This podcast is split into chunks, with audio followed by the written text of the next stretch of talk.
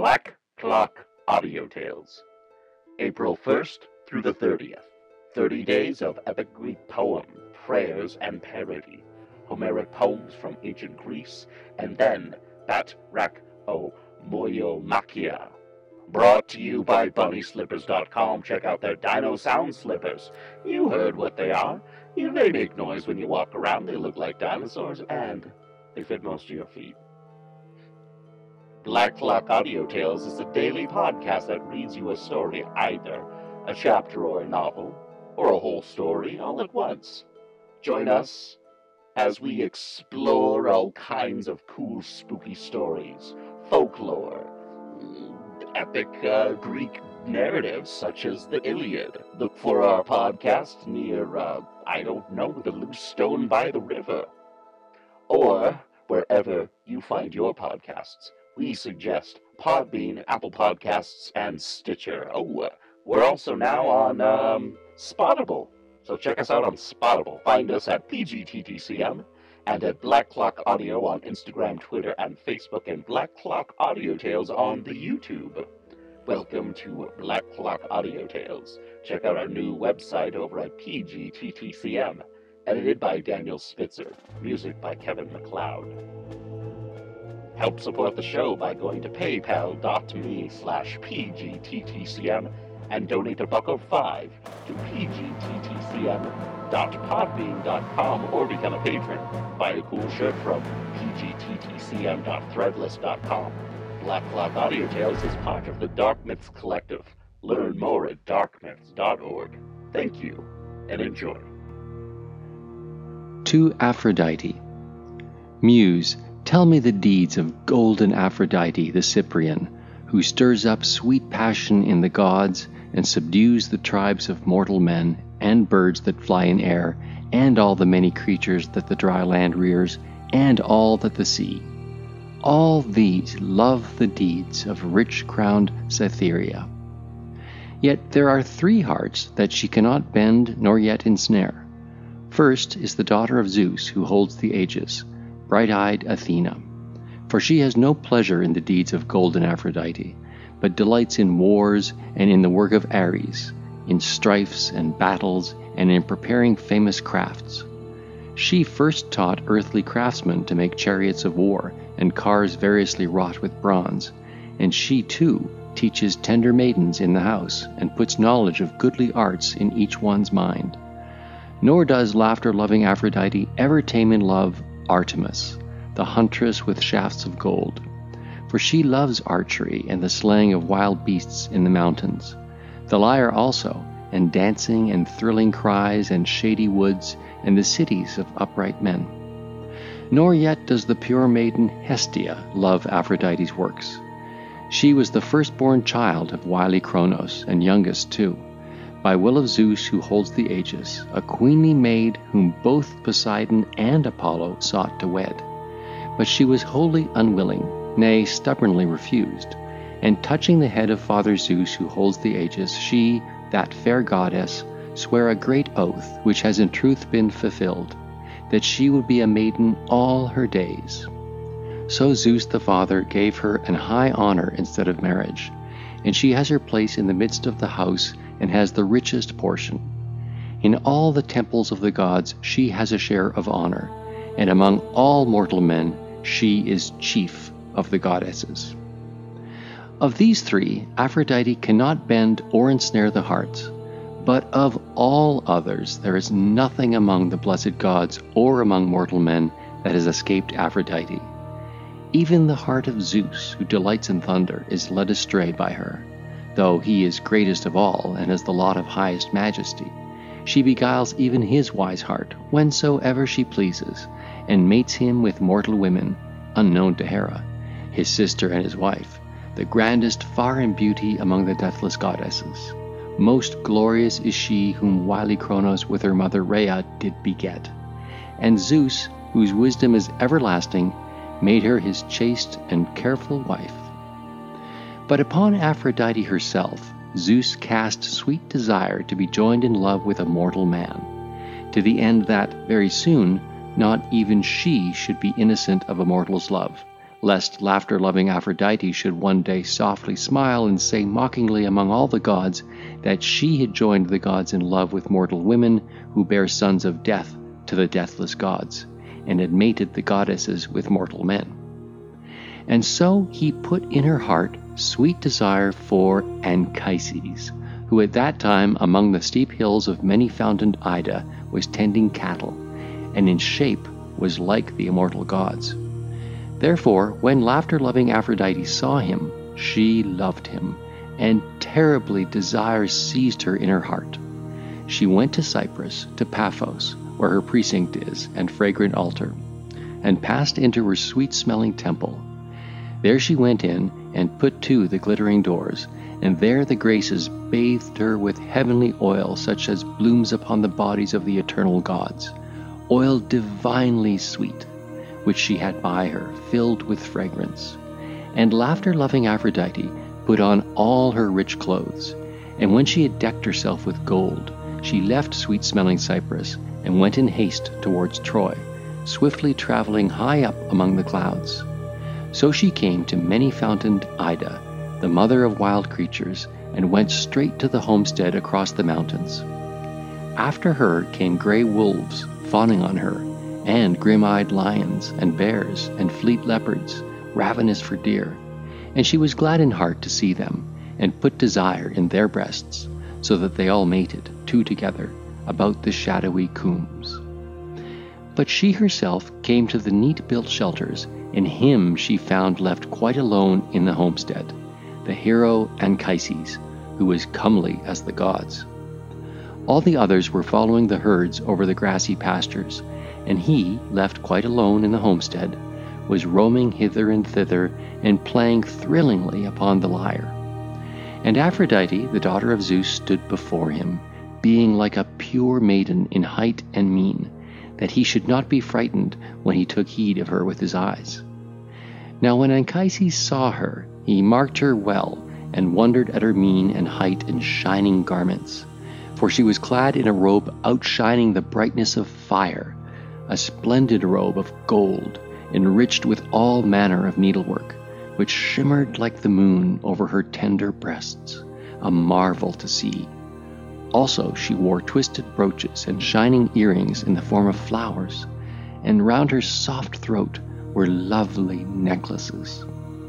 And Anchises was seized with love, and said to her, Hail, lady, whoever of the blessed ones you are that are come to this house, whether Artemis or Leto or golden Aphrodite or high-born Themis or bright-eyed Athena, or maybe you are one of the Graces come hither, who bear the gods company and are called immortal, or else one of the nymphs who haunt the pleasant woods, or of those who inhabit this lovely mountain and the springs of rivers and grassy meads, I will make you an altar upon a high peak in a far-seen place, and will sacrifice rich offerings to you at all seasons.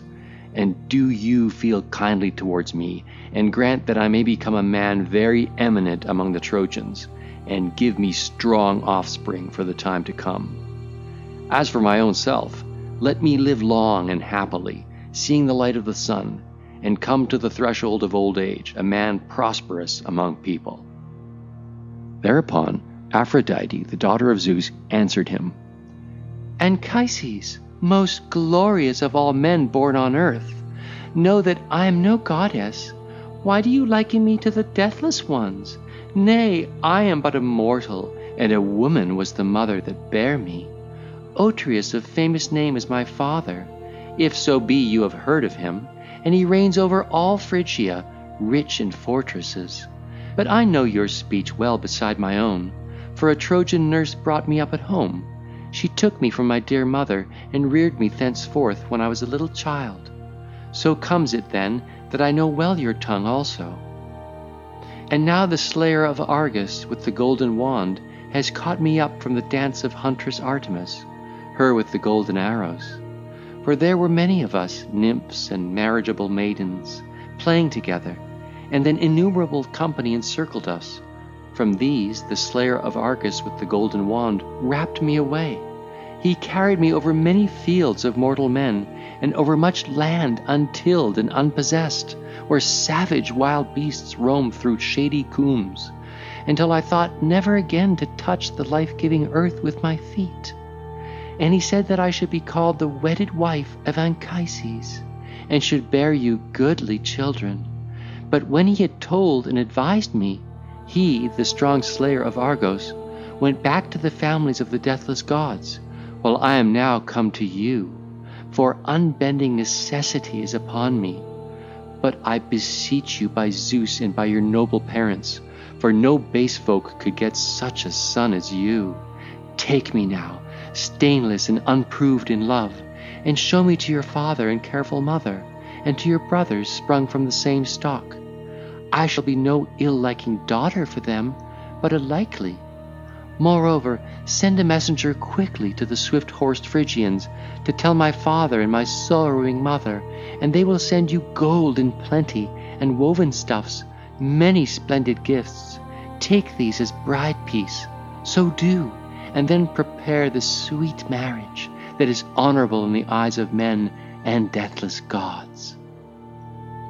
When she had so spoken, the goddess put sweet desire in his heart and Anchises was seized with love, so that he opened his mouth and said, If you are a mortal and a woman was the mother who bare you, and Otreus of famous name is your father, as you say, and if you are come here by the will of Hermes, the immortal guide, and are to be called my wife always, then neither God nor mortal man shall here restrain me till I have lain with you in love right now. No, not even if far shooting Apollo himself should launch grievous shafts from his silver bow. Willingly would I go down into the house of Hades, O oh, lady, beautiful as the goddesses, once I had gone up to your bed. So speaking, he caught her by the hand, and laughter loving Aphrodite, with face turned away and lovely eyes downcast, crept to the well spread couch, which was already laid with soft coverings for the hero and upon it lay skins of bears and deep roaring lions, which he himself had slain in the high mountains. And when they had gone up upon the well fitted bed, first Anchises took off her bright jewelry of pins and twisted brooches and earrings and necklaces, and loosed her girdle and stripped off her bright garments, and laid them down upon a silver studded seat.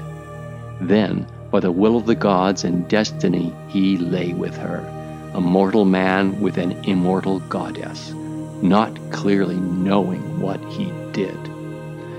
But at the time when the herdsmen drive their oxen and hardy sheep back to the fold from the flowery pastures, even then Aphrodite poured soft sleep upon Anchises, but herself put on her rich raiment.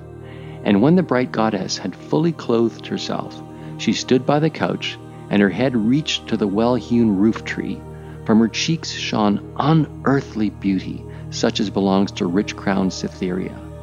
Then she aroused him from sleep and opened her mouth and said, Up, son of Dardanus, why sleep you so heavily? And consider whether I look as I did when you first saw me with your eyes.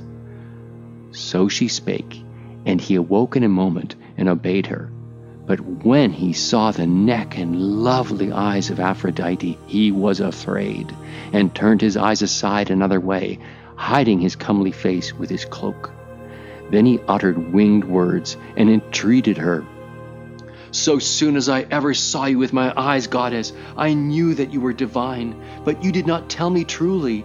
Yet by Zeus who holds the aegis, I beseech you, Leave me not to lead a palsied life among men, but have pity on me, for he who lies with a deathless goddess is no hale man afterwards.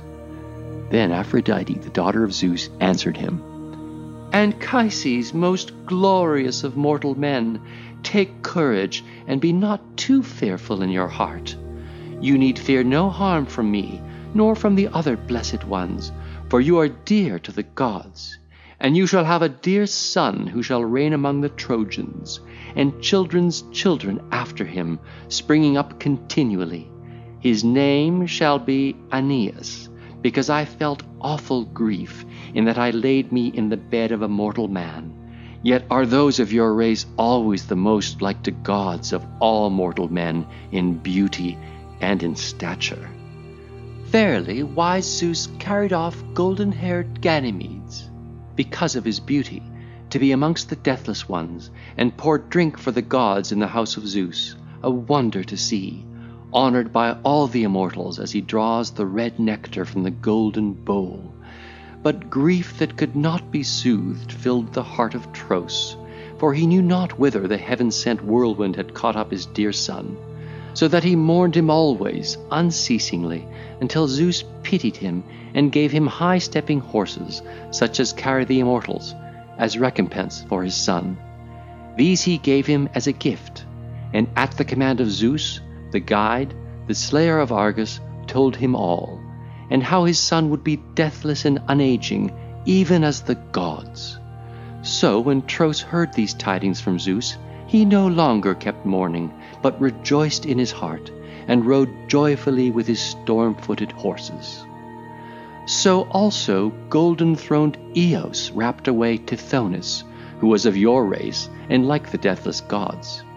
And she went to ask the dark-clouded son of Cronos that he should be deathless and live eternally. And Zeus bowed his head to her prayer and fulfilled her desire. Too simple was queenly Eos. She thought not in her heart to ask youth for him and to strip him of the slough of deadly age. So while he enjoyed the sweet flower of life, he lived rapturously with golden-throned Eos, the early born, by the streams of ocean, at the ends of the earth. But when the first grey hairs began to ripple from his comely head and noble chin, queenly Eos kept away from his bed, though she cherished him in her house and nourished him with food and ambrosia, and gave him rich clothing.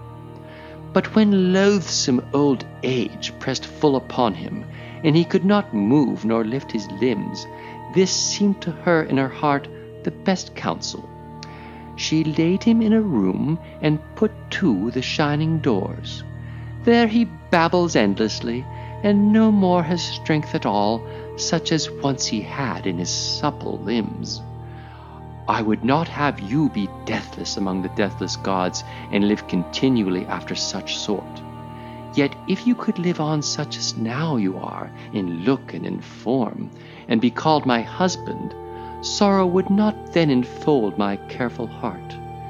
But as it is, harsh old age will soon enshroud you, ruthless age, which stands some day at the side of every man, deadly, wearying, dreaded even by the gods. And now, because of you, I shall have great shame among the deathless gods henceforth, continually, for until now they feared my gibes and the wiles by which, or soon or late, I mated all the immortals with mortal women, making them all subject to my will. But now my mouth shall no more have this power among the gods, for very great has been my madness, my miserable and dreadful madness, and I went astray out of my mind, who have gotten a child beneath my girdle, mating with a mortal man. As for the child, as soon as he sees the light of the sun, the deep-breasted mountain nymphs who inhabit this great and holy mountain shall bring him up. They rank neither with mortals nor with immortals. Long indeed do they live, eating heavenly food and treading the lovely dance among the immortals, and with them the Sileni and the sharp-eyed slayer of Argus mate in the depths of pleasant caves. But at their birth pines or high-topped oaks spring up with them upon the fruitful earth, beautiful, flourishing trees, towering high upon the lofty mountains. And men call them holy places of the immortals, and never mortal lops them with the axe. But when the fate of death is near at hand, first those lovely trees wither where they stand, and the bark shrivels away about them, and the twigs fall down, and at last the life of the nymph and of the tree leave the light of the sun together. These nymphs shall keep my son with them and rear him, and as soon as he has come to lovely boyhood, the goddesses will bring him here to you and show you your child. But that I may tell you all that I have in mind, I will come here again towards the fifth year and bring you my son. So soon as ever you have seen him, a scion to delight the eyes, you will rejoice in beholding him, for he shall be most godlike. Then bring him at once to windy Ilion. And if any mortal man ask you who got your dear son beneath her girdle, remember to tell him as I bid you. Say he is the offspring of one of the flower like nymphs who inhabit this forest clad hill. But if you tell all and foolishly boast that you lay with rich crowned Aphrodite, Zeus will smite you in his anger with a smoking thunderbolt. Now I have told you all. Take heed, refrain, and name me not, but have regard to the anger of the gods. When the goddess had so spoken, she soared up to windy heaven. Hail, goddess, queen of well builded Cyprus! With you have I begun. Now I will turn me to another hymn. To Aphrodite.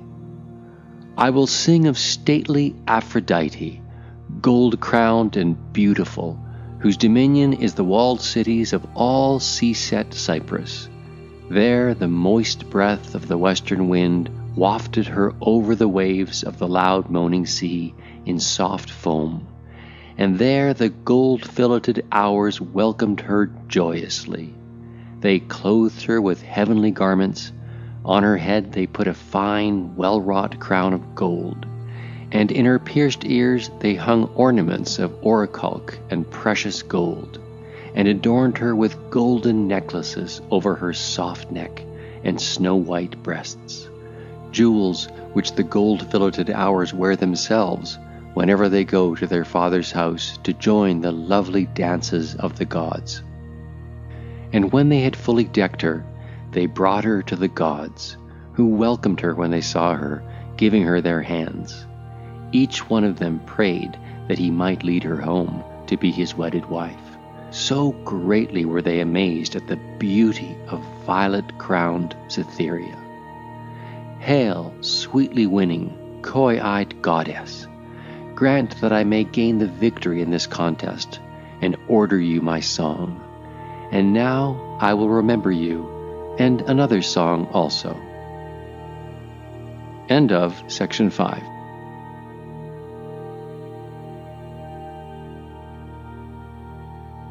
To Dionysus. I will tell of Dionysus, the son of glorious Semele, how he appeared on a jutting headland by the shore of the fruitless sea, seeming like a stripling in the first flush of manhood. His rich dark hair was waving about him, and on his strong shoulders he wore a purple robe. Presently there came swiftly over the sparkling sea Tyrrhenian pirates on a well decked ship. A miserable doom led them on. When they saw him, they made signs to one another and sprang out quickly, and seizing him straightway, put him on board their ship exultingly, for they thought him the son of heaven nurtured kings. They sought to bind him with rude bonds, but the bonds would not hold him, and the withes fell far away from his hands and feet, and he sat with a smile in his dark eyes. Then the helmsman understood all, and cried out at once to his fellows, and said, Madmen! What god is this whom you have taken and bind strong that he is? Not even the well built ship can carry him. Surely this is either Zeus or Apollo who has the silver bow, or Poseidon, for he looks not like mortal men, but like the gods who dwell on Olympus. Come then, let us set him free upon the dark shore at once. Do not lay hands on him, lest he grow angry and stir up dangerous winds and heavy squalls. So said he but the master chid him with taunting words. Madman, mark the wind and help hoist sail on the ship, catch all the sheets. As for this fellow, we men will see to him. I reckon he is bound for Egypt, or for Cyprus, or to the Hyperboreans, or further still. But in the end he will speak out and tell us his friends, and all his wealth and his brothers, now that Providence has thrown him in our way. When he had said this, he had mast and sail hoisted on the ship, and the wind filled the sail, and the crew hauled taut the sheets on either side. But soon strange things were seen among them. First of all, sweet, fragrant wine ran streaming throughout all the black ship, and a heavenly smell arose, so that all the seamen were seized with amazement when they saw it. And all at once a vine spread out both ways along the top of the sail, with many clusters hanging down from it and a dark ivy plant twined about the mast, blossoming with flowers and with rich berries growing on it. And all the thole pins were covered with garlands. When the pirates saw all this, then at last they bade the helmsman to put the ship to land. But the god changed into a dreadful lion there on the ship, in the bows, and roared loudly Amidships also he showed his wonders and created a shaggy bear which stood up ravening, while on the forepeak was the lion glaring fiercely with scowling brows. And so the sailors fled into the stern and crowded bemused about the right-minded helmsman, until suddenly the lion sprang upon the master and seized him. And when the sailors saw it, they leapt out overboard, one and all, into the bright sea, escaping from a miserable fate, and were changed into dolphins. But on the helmsman, Dionysus had mercy, and held him back and made him altogether happy, saying to him, Take courage, good. You have found favor with my heart. I am loud crying Dionysus, whom Cadmus's daughter Semele bare of union with Zeus. Hail, child of fair-faced Semele! He who forgets you can in no wise order sweet song. To Ares. Ares, exceeding in strength, chariot rider, golden helmed, doughty in heart, shield bearer, saviour of cities, harnessed in bronze, strong of arm, unwearying, mighty with the spear, O defence of Olympus, father of warlike victory, ally of Themis, stern governor of the rebellious, leader of righteous men, sceptered king of manliness, who whirl your fiery sphere among the planets in their sevenfold courses through the ether, wherein your blazing steeds ever bear you above the third firmament of heaven. Hear me, helper of men, giver of dauntless youth. Shed down a kindly ray from above upon my life and strength of war, that I may be able to drive away bitter cowardice from my head and crush down the deceitful impulses of my soul. Restrain also the keen fury of my heart, which provokes me to tread the ways of blood-curdling strife.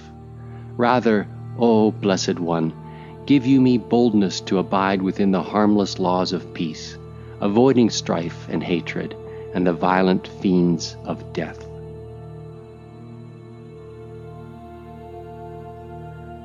to Artemis.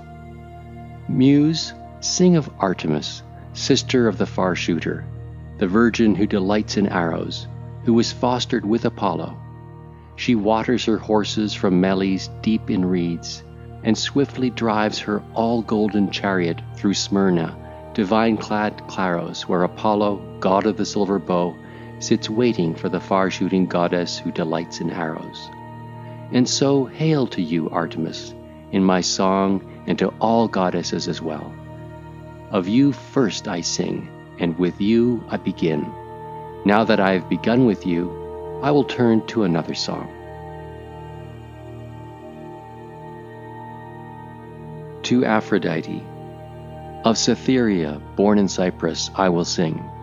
She gives kindly gifts to men. Smiles are ever on her lovely face and lovely is the brightness that plays over it. Hail, goddess, queen of well built Salamis and sea girt Cyprus. Grant me a cheerful song, and now I will remember you, and another song also. To Athena. Of Pallas Athena, guardian of the city, I begin to sing. Dread is she, and with Ares she loves deeds of war the sack of cities and the shouting and the battle. It is she who saves the people as they go out to war and come back. Hail, goddess, and give us good fortune with happiness. To Hera, I sing of golden throned Hera, whom Rhea bare. Queen of the immortals is she, surpassing all in beauty. She is the sister and the wife of loud thundering Zeus, the glorious one whom all the blessed throughout high Olympus reverence and honor, even as Zeus who delights in thunder.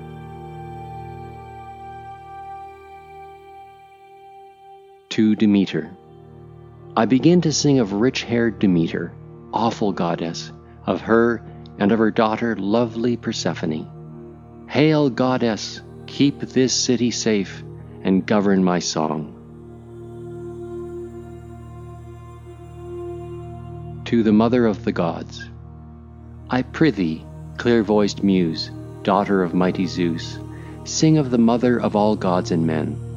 She is well pleased with the sound of rattles and of timbrels with the voice of flutes and the outcry of wolves and bright eyed lions, with echoing hills and wooded coombs.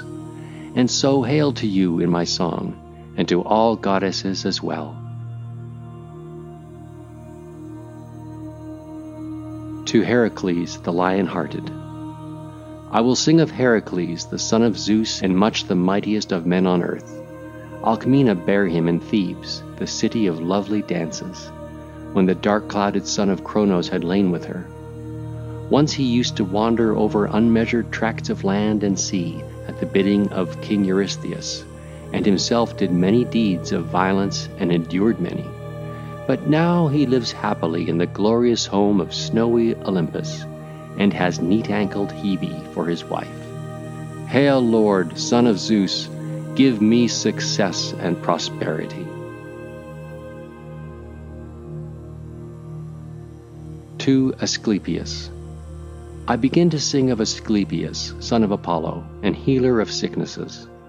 In the Dotian plain, fair Coronis, daughter of King Phlegyas, bare him, a great joy to men, a soother of cruel pangs. And so, hail to you, Lord. In my song I make my prayer to thee.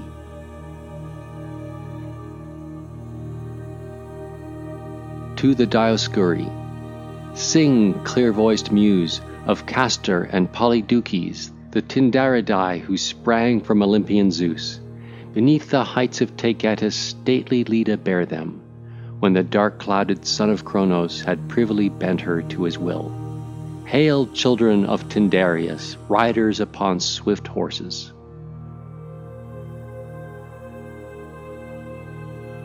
To Hermes, I sing of Cyllenian Hermes, the slayer of Argus, lord of Cyllene in Arcadia, rich in flocks, luck bringing messenger of the deathless gods. He was born of Maia, the daughter of Atlas, when she had mated with Zeus. A shy goddess she. Ever she avoided the throng of the blessed gods, and lived in a shadowy cave.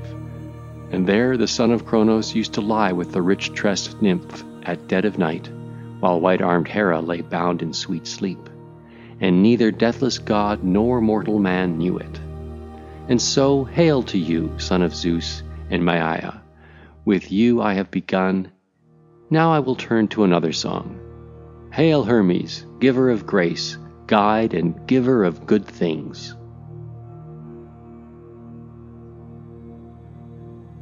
To Pan.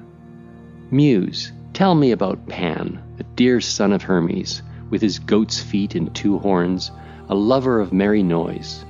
Through wooded glades he wanders with dancing nymphs who foot it on some sheer cliff's edge, calling upon Pan, the shepherd god, long haired, unkempt. He has every snowy crest and the mountain peaks and rocky crests for his domain. Hither and thither he goes through the close thickets, now lured by soft streams, and now he presses on amongst towering crags and climbs up to the highest peak that overlooks the flocks.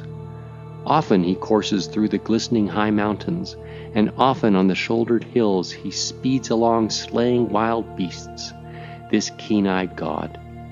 Only at evening, as he returns from the chase, he sounds his note, playing sweet and low on his pipes of reed. Not even she could excel him in melody, that bird who in flower laden spring, pouring forth her lament, utters honey voiced song amid the leaves. At that hour, the clear voiced nymphs are with him and move with nimble feet, singing by some spring of dark water, while echo wails about the mountain top, and the god on this side or on that of the choirs, or at times sidling into the midst, plies it nimbly with his feet.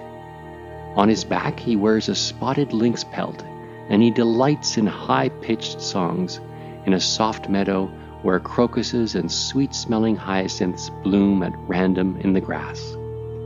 They sing of the blessed gods and high Olympus, and choose to tell of such an one as luck bringing Hermes above the rest, how he is the swift messenger of all the gods, and how he came to Arcadia the land of many springs and mother of flocks. There where his sacred place is as a god of Cyllene. For there, though a god, he used to tend curly fleeced sheep in the service of a mortal man, because there fell on him and waxed strong melting desire to wed the rich tressed daughter of Dryops. And there he brought about the merry marriage. And in the house she bare Hermes a dear son, who from his birth was marvellous to look upon, with goat's feet and two horns, a noisy, merry laughing child. But when the nurse saw his uncouth face and full beard, she was afraid, and sprang up and fled and left the child. Then luck bringing Hermes received him and took him in his arms. Very glad in his heart was the god. And he went quickly to the abodes of the deathless gods, carrying his son wrapped in warm skins of mountain hares and set him down beside Zeus, and showed him to the rest of the gods. Then all the immortals were glad in heart, and Bacchic Dionysus in especial, and they called the boy Pan, because he delighted all their hearts. And so, hail to you, Lord! I seek your favor with a song, and now I will remember you, and another song also. To Hephaestus. Sing, clear voiced muse of Hephaestus, famed for inventions. With bright eyed Athena, he taught men glorious crafts throughout the world.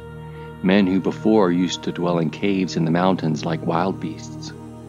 But now that they have learned crafts through Hephaestus, the famed worker, easily they live a peaceful life in their own houses the whole year round. Be gracious, Hephaestus, and grant me success and prosperity.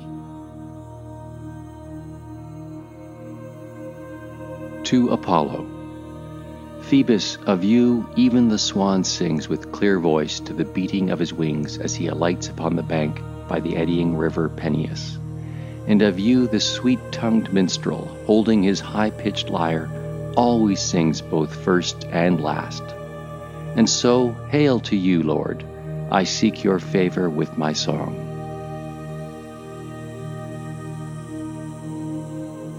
To Poseidon I begin to sing about Poseidon, the great god, mover of the earth and fruitless sea, god of the deep, who is also lord of Helicon and wide Aegae. A twofold office the gods allotted you, O shaker of the earth, to be a tamer of horses and a savior of ships. Hail, Poseidon, holder of the earth, dark haired lord. O blessed one, be kindly in heart, and help those who voyage in ships. to the son of Kronos, most high. I will sing of Zeus, chiefest among the gods and greatest, all seeing, the Lord of all, the fulfiller who whispers words of wisdom to Themis as she sits leaning towards him. Be gracious, all seeing son of Kronos, most excellent and great.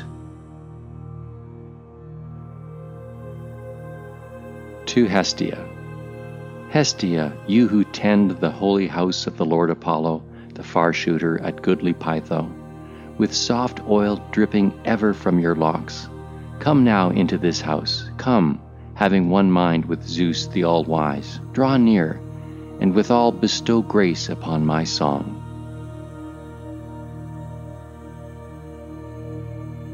To the Muses and Apollo.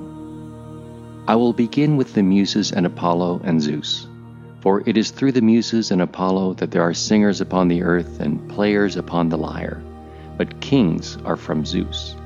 Happy is he whom the Muses love, sweet flows speech from his lips. Hail, children of Zeus, give honor to my song, and now I will remember you and another song also. To Dionysus. I begin to sing of ivy crowned Dionysus, the loud crying god, splendid son of Zeus and glorious Semele. The rich haired nymphs received him in their bosoms from the Lord his father, and fostered and nurtured him carefully in the dells of Nysa, where by the will of his father he grew up in a sweet smelling cave, being reckoned among the immortals. But when the goddesses had brought him up, a god oft hymned, then began he to wander continually through the woody coombes, thickly wreathed with ivy and laurel, and the nymphs followed in his train, with him for their leader, and the boundless forest was filled with their outcry. And so hail to you, Dionysus, god of abundant clusters. Grant that we may come again rejoicing to this season, and from that season onwards for many a year. To Artemis I sing of Artemis, whose shafts are of gold, who cheers on the hounds, the pure maiden, shooter of stags, who delights in archery, own sister to Apollo with the golden sword. Over the shadowy hills and windy peaks she draws her golden bow, rejoicing in the chase, and sends out grievous shafts. The tops of the high mountains tremble, and the tangled wood echoes awesomely with the outcry of beasts. Earth quakes, and the sea also, where fishes shoal. But the goddess with a bold heart turns every way, destroying the race of wild beasts.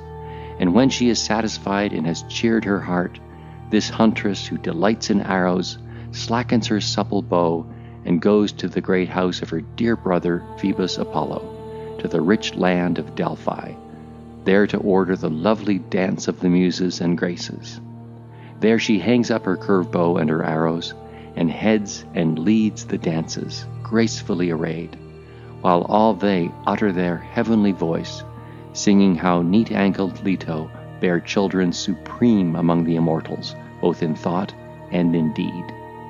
Hail to you, children of Zeus and rich haired Leto, and now I will remember you, and another song also. to Athena. I begin to sing of Pallas Athena, the glorious goddess, bright eyed, inventive, unbending of heart, pure virgin, savior of cities, courageous, Tritogenia. Why Zeus himself bare her from his awful head, arrayed in warlike arms of flashing gold, and awe seized all the gods as they gazed. But Athena sprang quickly from the immortal head, and stood before Zeus who holds the aegis, shaking a sharp spear. Great Olympus began to reel horribly at the might of the bright eyed goddess, and earth round about cried fearfully, and the sea was moved and tossed with dark waves, while foam burst forth suddenly. The bright son of Hyperion stopped his swift footed horses a long while, until the maiden Pallas Athena had stripped the heavenly armor from her immortal shoulders, and wise Zeus was glad. And so hail to you, daughter of Zeus who holds the aegis. Now I will remember you, and another song as well.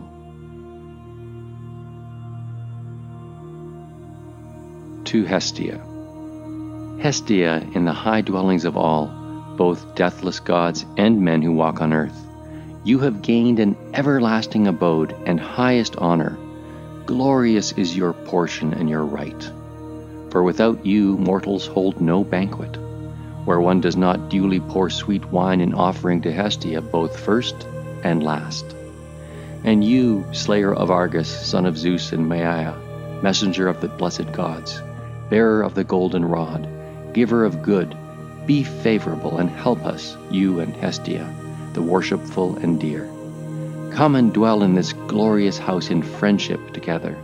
For you two, well knowing the noble actions of men, aid on their wisdom and their strength. Hail, daughter of Cronos, and you also, Hermes, bearer of the golden rod. Now I will remember you, and another song also.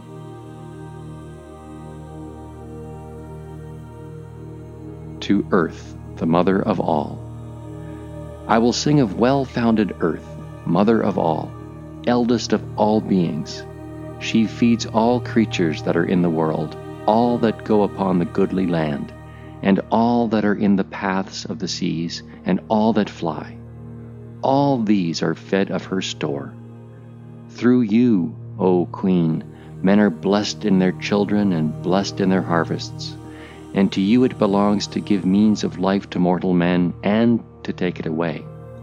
Happy is the man whom you delight to honor. He has all things abundantly. His fruitful land is laden with corn, his pastures are covered with cattle, and his house is filled with good things. Such men rule orderly in their cities of fair women. Great riches and wealth follow them. Their sons exult with ever fresh delight, and their daughters in flower laden bands play and skip merrily over the soft flowers of the field. Thus it is with those whom you honor, O holy goddess, bountiful spirit. Hail, mother of the gods, wife of starry heaven freely bestow upon me for this my song substance that cheers the heart. And now I will remember you, and another song also.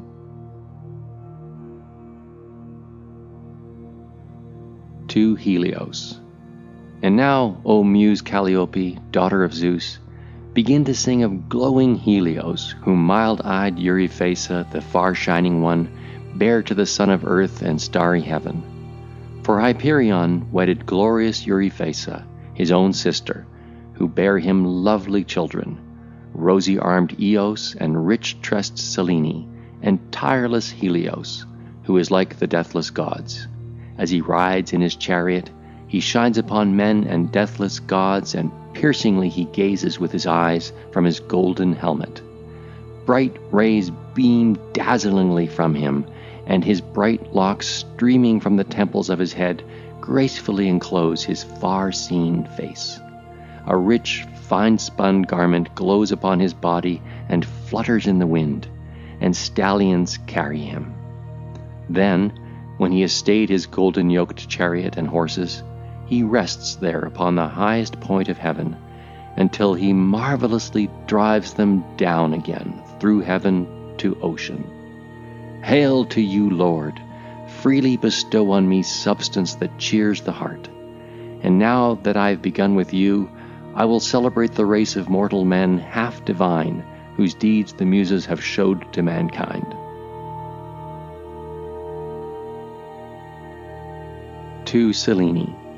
And next, sweet voiced Muses, daughters of Zeus, well skilled in song, tell of the long winged moon from her immortal head a radiance is shown from heaven and embraces earth, and great is the beauty that ariseth from her shining light.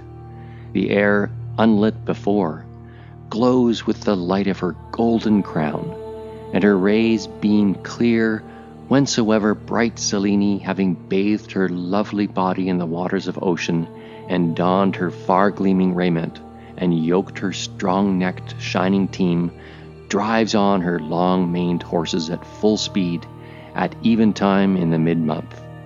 Then her great orbit is full, and then her beams shine brightest as she increases. So she is sure token and a sign to mortal men.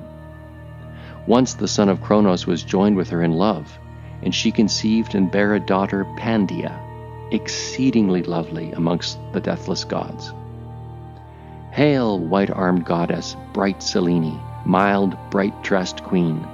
And now I will leave you, and sing the glories of men half divine, whose deeds minstrels, the servants of the Muses, celebrate with lovely lips. To the Dioscuri. Bright eyed Muses, tell of the Tyndaridai, the sons of Zeus, glorious children of neat ankled Leda, Castor the tamer of horses, and blameless Polydeuces. When Leda had lain with the dark clouded son of Cronos, she bare them beneath the peak of the great hill Taygetus, children who are deliverers of men on earth and of swift going ships when stormy gales rage over the ruthless sea. Then the shipmen call upon the sons of great Zeus with vows of white lambs going to the forepart of the prow. But the strong wind and the waves of the sea lay the ship under water, until suddenly these two are seen darting through the air on tawny wings. Forthwith they allay the blasts of the cruel winds, and still the waves upon the surface of the white sea. Fair signs are they, and deliverance from toil. And when the shipmen see them, they are glad, and have rest from their pain and labor. Hail, Tyndaridai, riders upon swift horses! Now I will remember you, and another song also.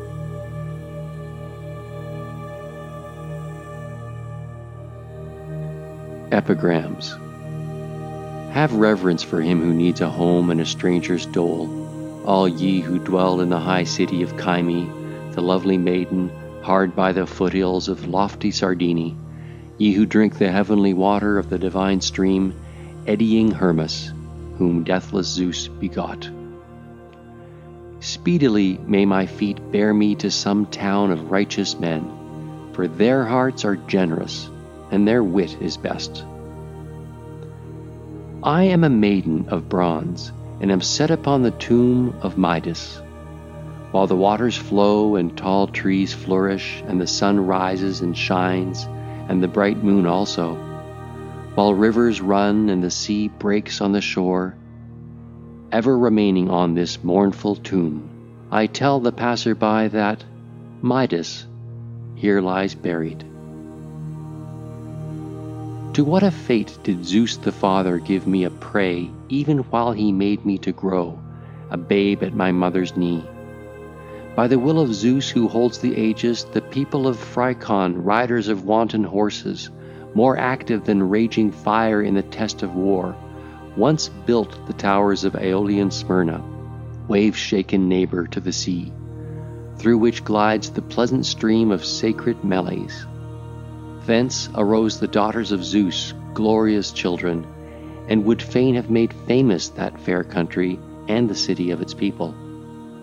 But in their folly those men scorned the divine voice and renown of song, and in trouble shall one of them remember this hereafter, he who with scornful words to them contrived my fate. Yet I will endure the lot which heaven gave me, even at my birth, bearing my disappointment with a patient heart. My dear limbs yearn not to stay in the sacred streets of Kyme, but rather my great heart urges me to go unto another country, small though I am. Thestorides, full of many things there are that mortals cannot sound, but there is nothing more unfathomable than the heart of man. Hear me, Poseidon, strong shaker of the earth, ruler of widespread tawny Helicon, Give a fair wind and a sight of safe return to the shipmen who speed and govern this ship. And grant that when I come to the nether slopes of towering Mimas, I may find honorable, God-fearing men. Also, may I avenge me on the wretch who deceived me and grieved Zeus, the Lord of guests, and his own guest table. Queen Earth, all bounteous giver of honey-hearted wealth, how kindly it seems you are to some, and how intractable and rough for those with whom you are angry. Sailors who rove the seas, and whom a hateful fate has made as the shy sea fowl, living an unenviable life, observe the reverence due to Zeus, who rules on high, the god of strangers for terrible is the vengeance of this God afterwards, for whosoever has sinned.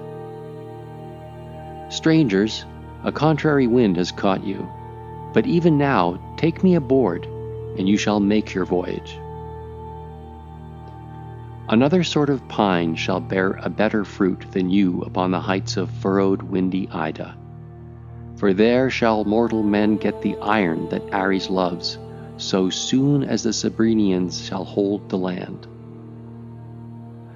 Glaucus, watchman of flocks, a word I will put in your heart.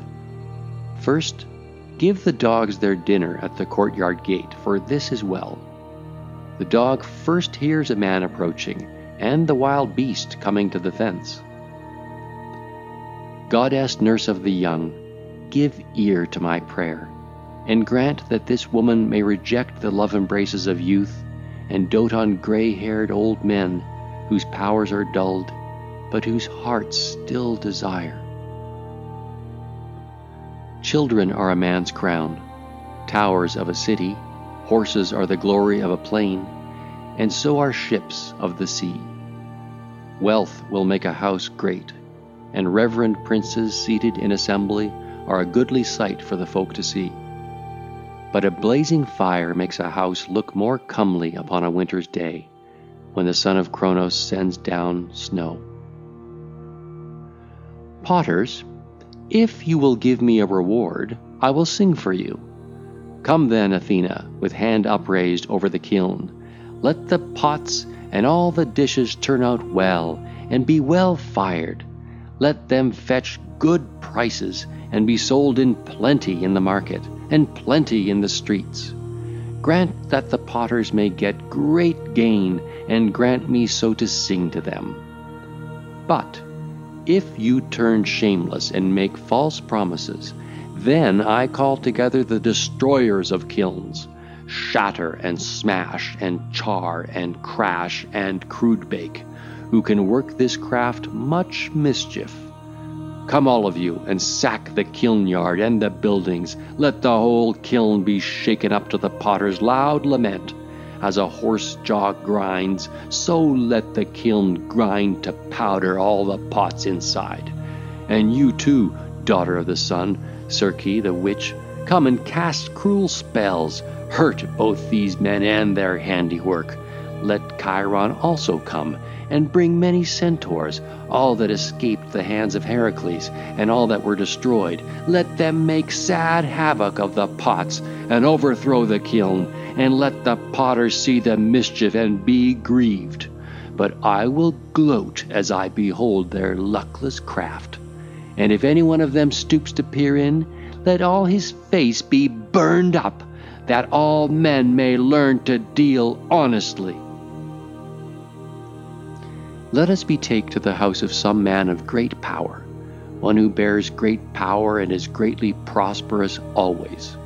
Open of yourselves, you doors, for mighty wealth will enter in, and with wealth comes jolly mirth and gentle peace. May all the corn bins be full, and the mass of dough always overflowing the kneading trough. Now set before us cheerful barley pottage, full of sesame. Your son's wife, driving to this house with strong hoofed mules, shall dismount from her carriage to greet you. May she be shod with golden shoes as she stands weaving at the loom. I come, and I come yearly, like the swallow that perches light footed in the forepart of your house, but quickly bring. If you will give us anything, well, but if not, we will not wait, for we are not come here to dwell with you Homer, hunters of deep sea prey, have we caught anything? Fishermen, all that we caught we left behind, and all that we did not catch we carry home. Homer, Ay, for of such fathers you are sprung as neither hold rich lands nor tend countless sheep. End of section 8.